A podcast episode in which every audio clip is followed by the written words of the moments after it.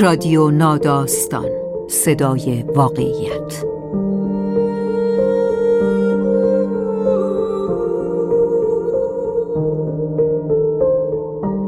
فصل سوم موسیقی.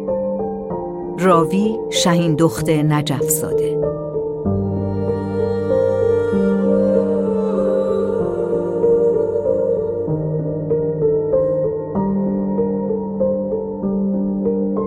حامی فصل سوم رادیو ناداستان کرمان موتور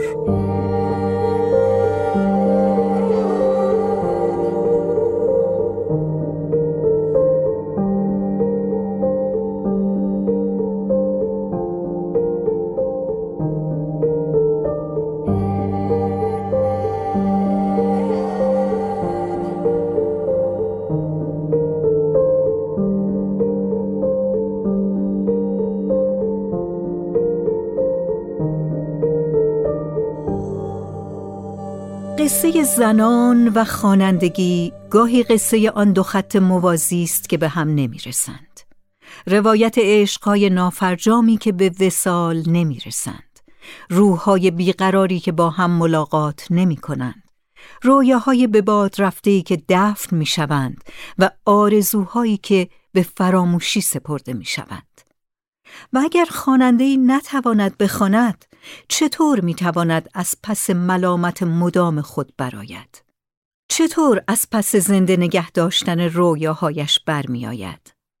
محتاب صداقت در زندگی نگاری که میشنوید از رویای خوانندگیش نوشته.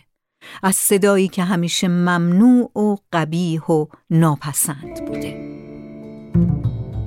شور در اتوبان یادگار. نوشته و صدای محتاب صداقت اولین بار دوازده یا سیزده ساله بودم که صدای آواز خواندن یک زن را از نزدیک شنیدم. اولین باری که نه تنها با جزئیات در خاطرم ثبت شد بلکه تا مدتها ذهنم را به خود مشغول کرد. دلدردهای شبانه کلافم کرده بود و دلیلش معلوم نبود. داروهای دکتر نتیجه نمی‌داد و دم نوشهای مادر بزرگ حالم را خرابتر می کرد. یکی از همسایه ها پیشنهاد داده بود برای درمان پیش دیابدو ببرندم. همراه عمه کوچکم به خانه دیابدو رفتیم. زنی سیاه چرده و چاق با دندانهای سفید و درشت که بیشتر به شمنهای آفریقایی شبیه بود تا به درمانگر محلی. دیابدو هم ماما بود و هم مردشور. اکثر جوانان روستا را با دستهای خودش به دنیا آورده بود و با همان دستها جنازه زنان زیادی را شسته بود. شنیدن اینها از زبان عمم کمی قبل از پا گذاشتن به اتاق پیرزن دلدردم را بیشتر کرد. از اینکه قرار بود با همان دستهای مرد شورش به من دست بزند دلم ریش می‌شد. عمم توی حیات خانه دیابدو منتظر ماند و من وارد اتاق کوچکی شدم. به درخواست پیرزن روی پتوی پلنگی گوشه اتاق دراز کشیدم و به چوبهای ترک خورده سقف خیره شدم. اتاق همزمان بوی عطاری و کپک و نمونای هزار ساله می‌داد. دیابدو با قیافه عبوس و چروکش روغن سیاهی داخل نافم ریخت و شروع کرد به چنگ زدن. درد یک باره مثل مار توی شکمم پیچید و نفسم را بند آورد. بی هوا دست پیرزن را گرفتم و زدم زیر گریه. دیابدو اما بیان که دستم را پس بزند با صدای بم خشداری زیر لب شروع کرد بخواندن. با هر بار بالا رفتن صدای پیرزن دستم شلتر و تنم رهاتر می شد. درون آن صدای جادویی با آن تحریرهای عجیب چیزی بود که مثل مورفین در رگم جاری و در تنم پخش می شد و هوای مشمعز کننده اتاق را عوض می کرد. این اولین مواجهه نزدیک من با آواز خواندن یک زن بود.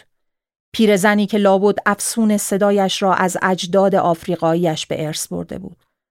حالا و بعد از این همه سال فکر می کنم دیابدو دلدردم را آن روز نه روغن سیاه بدبویش که با صدای جادویش بلعیده بود. پیرزن مرا عاشق آواز خواندن کرد. بعد از او صدای شروخانی زنان زیادی را شنیدم اما هیچ کدام مثل او حالی به حالیم نکرد. قبل از آن روز فقط خواننده هایی را می شناختم که صدایشان از رادیو و تلویزیون پخش می شد. در خانه ما کسی اهل خواندن نبود و در تمام فامیلمان کسی نبود که حتی علاقمند به آواز خواندن باشد و همین کار من را که عشق به خوانندگی تازه در وجودم جوانه زده بود سختتر می‌کرد. تنها جایی که اجازه خواندن داشتم گروه سرود مدرسه بود که آن هم به سرودهای تکراری و انقلابی آن روزها ختم می‌شد. هرچند که من همین فرصت را هم از دست نمی‌دادم و با هر کلکی بود تکخان گروه سرود می شدم و رقبا را در حاشیه نگه می داشتم. شوقم به خواندن اما به گروه سرود ختم نمی‌شد و گروه تواشی مدرسه را هم بی نصیب نمی گذاشت. از آنجا که ضبط ناسیونال پدر بزرگ در انحصار کاست های عبدالباسط و شهادنبر و منشاوی بود، شانس قاری شدن را هم از دست نمی‌دادم. کاست ها را با خودکار بیک عقب و جلو می کردم و آنقدر به آنها گوش می دادم تا بتوانم شبیهشان بخوانم. طوری صدایم را توی دماغ می انداختم و از شمس و کوورت را می خواندم که خودم هم باورم شده بود دارم شانه به شانه عبدالباسط جلو می روم.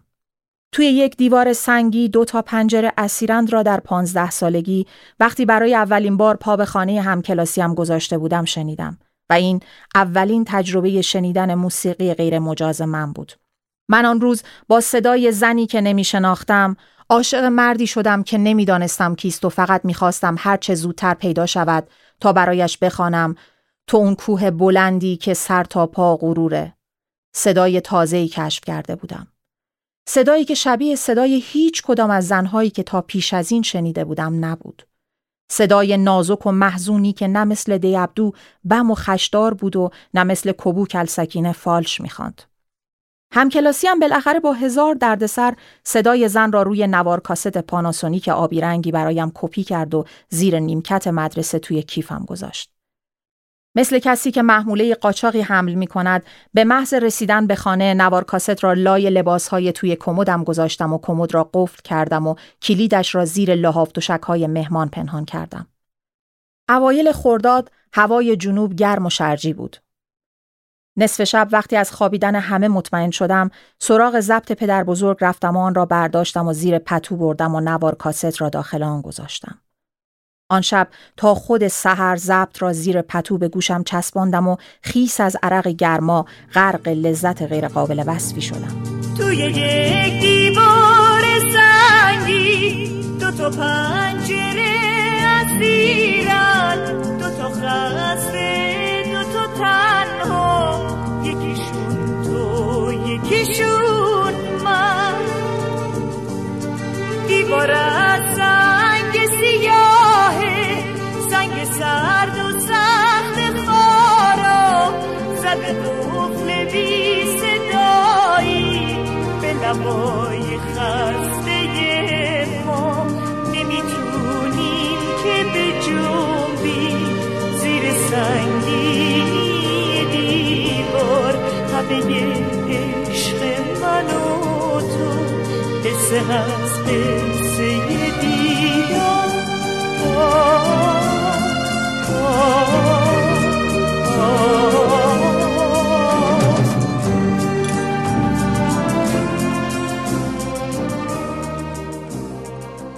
هر شب به فاصله یک تا سه نیمه شب برایم آواز می‌خواند و من واژه به واژه ترانش را با بند بند وجودم حفظ می‌کردم و قبل از خواب ضبط را سر جایش میگذاشتم. یک شب اما خوابم برد. صبح وقتی ضبط را کنار خودم ندیدم مثل جنزده ها از جا پریدم و شروع به گشتن داخل خانه کردم. بعد وقتی از داخل پنجره پدر بزرگ را دیدم که در سایه دیوار حیات روی گلی می نشسته و دارد رادیو گوش می کند با عجله سراغش رفتم و با هر کلکی بود حواسش را پرت کردم و نوار را از داخل ضبط بیرون آوردم. لابلای لباسهایم کم کم پر شده بود از صدای زنان و مردان ممنوعی که به قول مادر بزرگ قرار بود در آتش جهنم بسوزند و من مثل اشیای گرانبهایی مراقبشان بودم و از ترس لو رفتنشان روزها جای کلید کمد را تغییر می دادم و شبها بسته به حال و هوایم انتخابشان می کردم و همراهشان می شدم.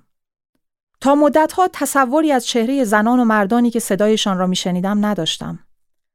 اولین بار پستر چند تایشان را در اتاق برادر دوستم که یواشکی پابان گذاشته بودم دیدم. تصویر زن با آن کلاه کابویی و موی کوتاه پسرانه مثل اولین بار که صدایش را شنیده بودم مسهور کننده بود.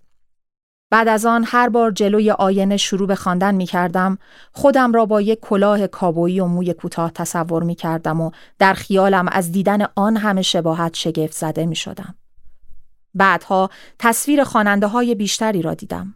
فارغ از لباس و آرایشی که در پرترین گوشه ذهنم هم امکان فراهم کردنش را نداشتم، صدایشان را طوری تقلید می کردم که یقین داشتم هر کسی ممکن است اشتباهمان بگیرد. رویای خانندگیم اما دوامی نداشت و در یک صبح جمعه تابستان نقش براب شد. با شرم ساری ترسناکی که نظیرش را هیچ وقت دیگری تجربه نکردم و هنوز که هنوز است از یادآوریش گور می‌گیرم. خانه پدر بزرگم با چارچوبی که هیچ وقت دری در آن نصب نشد به خانه عمویم وصل می‌شد. چند سالی بود که هزانتم به پدر بزرگ سپرده شده بود و او پیرتر و بیحوصله تر از آن بود که بتواند کنترلم کند.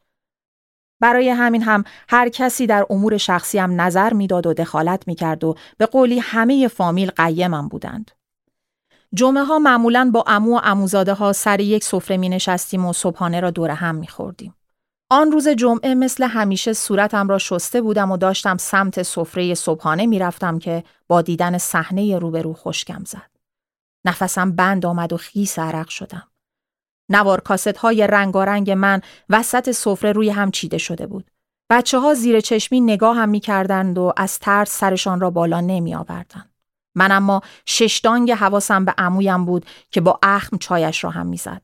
برای یک لحظه تمام سلول های مغزم به صف ایستاده بودند تا پیچیده ترین و قانع کننده ترین دروغ زندگیم را بسازند. الحق فکرهای عجیب و خلاقانه هم از ذهنم گذشت. به سفره نزدیک شدم و با لرزشی که در صدایم مشهود بود سلام کردم.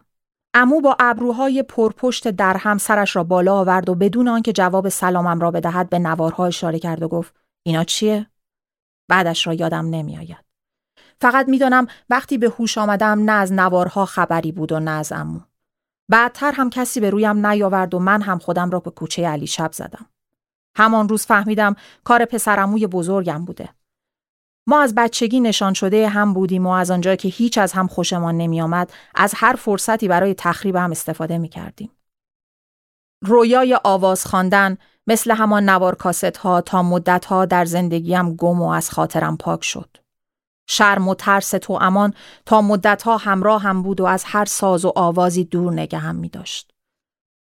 سه سال بعد از آن جمعه با نوازنده ارگی آشنا شدم و ازدواج کردم و فرصت و جسارت خواندن را در کنار او به دست آوردم. خیلی زود خواننده دور همی های دوستانه شدم. هفته دو سه شب کنار همسر نوازندم می نشستم و با اعتماد به نفس مثال زدنی صدایم را رها می کردم و زیر آواز می زدم. اکثر ترانه ها را داخل دفترچه کوچکی یادداشت کرده بودم و مثل خانم جلسه ها با خودم این طرف آن طرف می بردم. حتی عبایی از خواندن ترانه های عربی که جز حفظ ملودی از پس تلفظ درست ترانه هایش هم بر نمی آمدم نداشتم. تازه پای دوربین هندیکم به محافل و دور همی آباز شده بود. هر که زور جیبش رسیده بود و یکی خریده بود روی سر صاحب مجلس جا داشت و بی برو برگرد پای ثابت تمام مهمانی ها بود. آنقدر برای دیدن تصویر ثبت شده امان ذوق داشتیم که گاهی فقط دور هم جمع می شدیم تا برای هزارمین بار فیلم های قبلیمان را ببینیم. صدای خودم را اولین بار از فیلم یکی از همین دوربین ها شنیدم. شوکه شدم. فهمیدم صدایی که خودم موقع خواندن میشنوم با صدای ضبط شدم چقدر تفاوت دارد. آن صدای حجیم و جذابی که فکر می کردم از حنجرم بیرون می آید صدای تو دماغی پرمدعایی بیش نبود. سرخورده شدم و دیگر نمی توانستم مثل قبل در جمع بخوانم. به بحانه های مختلف از زیر بار آواز خواندن در می رفتم. وقتهایی که دوربین هندیکم روشن بود خودم را گم و گور می کردم. بعدها با باز شدن پای گوشی های دیجیتال به جمع ها و دور همی ها به کل از خواندن توی جمع منصرف شدم. از میان این معدود بارهایی که در جمع خواندم اما یک بارش با جزئیات و دقیق در ذهنم ثبت شده. تجربه محستی خواندن بر روی پشت بام هاستلی در نپال در جمع هیپی ها. اواخر اسفند 95 بود. تنهایی با یک کوله پشتی رفته بودم نپال و در هاستلی در شهر کاتماندو مستقر شده بودم. هاستل پر بود از جوانهای هیپی یا کونوردهایی که آزم هیمالیا بودند. هوا که تاریک می‌شد، جوانهایی که حال و حوصله بیرون رفتن نداشتن روی پشت بام هاستل ولو می شدند و با هم معاشرت می کردن. نمی‌دانم آن شب چه شد که یک دفعه پسر بلغاری که اتفاقا گوشه تنها نشسته بود زد زیر آواز و شروع کرد با صدای بلند خواندن. همه یک بار ساکت شدند. غم و دلتنگی غریبی در صدای پسر بود. بعد از او و بدون هماهنگی قبلی بقیه هم یکی یکی شروع کردند به آواز خواندن به زبان مادری. انگار پسر بلغاری دری را باز کرده بود که آدمهای زیادی پشتش منتظر نشسته بودند. تجربه عجیبی بود. هیچ از زبان کناریش را نمی‌فهمید. با این حال همه تحت تاثیر حال و هوای هم قرار گرفته بودند. جالب ترین که این با احساس ترین و رهاترین تجربه خوانندگی من بود. برای اولین بار ترسی از اشتباه خواندن و قضاوت شدن نداشتم. اینجور به من نگاه نکن آتیش به هستیم نزن مست از می عشق تو تعله به مستیم نزن آتیش به هستیم نزن می‌خوام با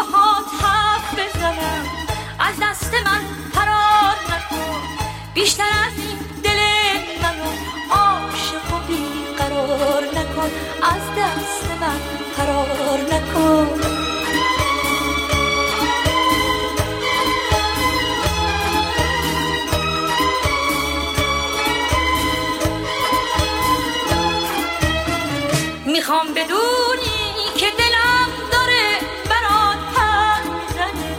مثل یه داروغ شبا به هر دری سر می‌زنه. وقتی میای با اون چشات دنیامو پر نور می‌کنی. واسه یه تنها موندن و از دل من دور می‌کنی. اینجور به من نگاه نکن. آتیش به هستیم نزن. مست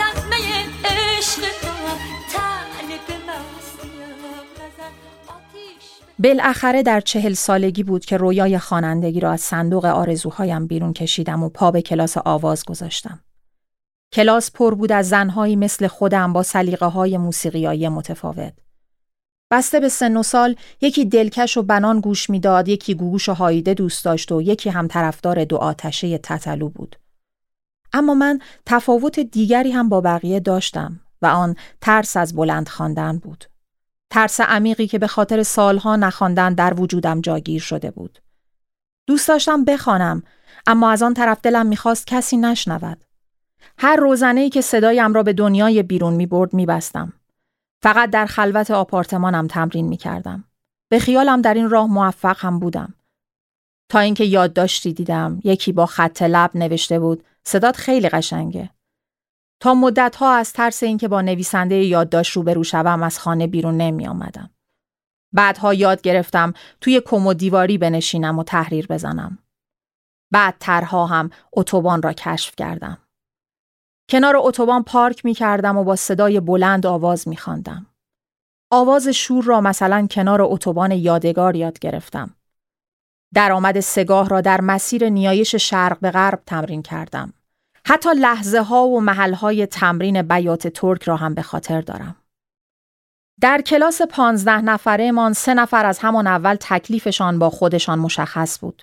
دختر 22 ساله‌ای که دانشجوی روانشناسی بود و بعد از تحصیل از ایران می‌رفت که خواننده شود، زن جوان چادری که می‌خواست مولودی خان حرفه‌ای شود و توران که منحصر به فرد ترینشان بود. زن هفتاد و چند ساله‌ای که بعد از مرگ همسرش تصمیم گرفته بود بخواند.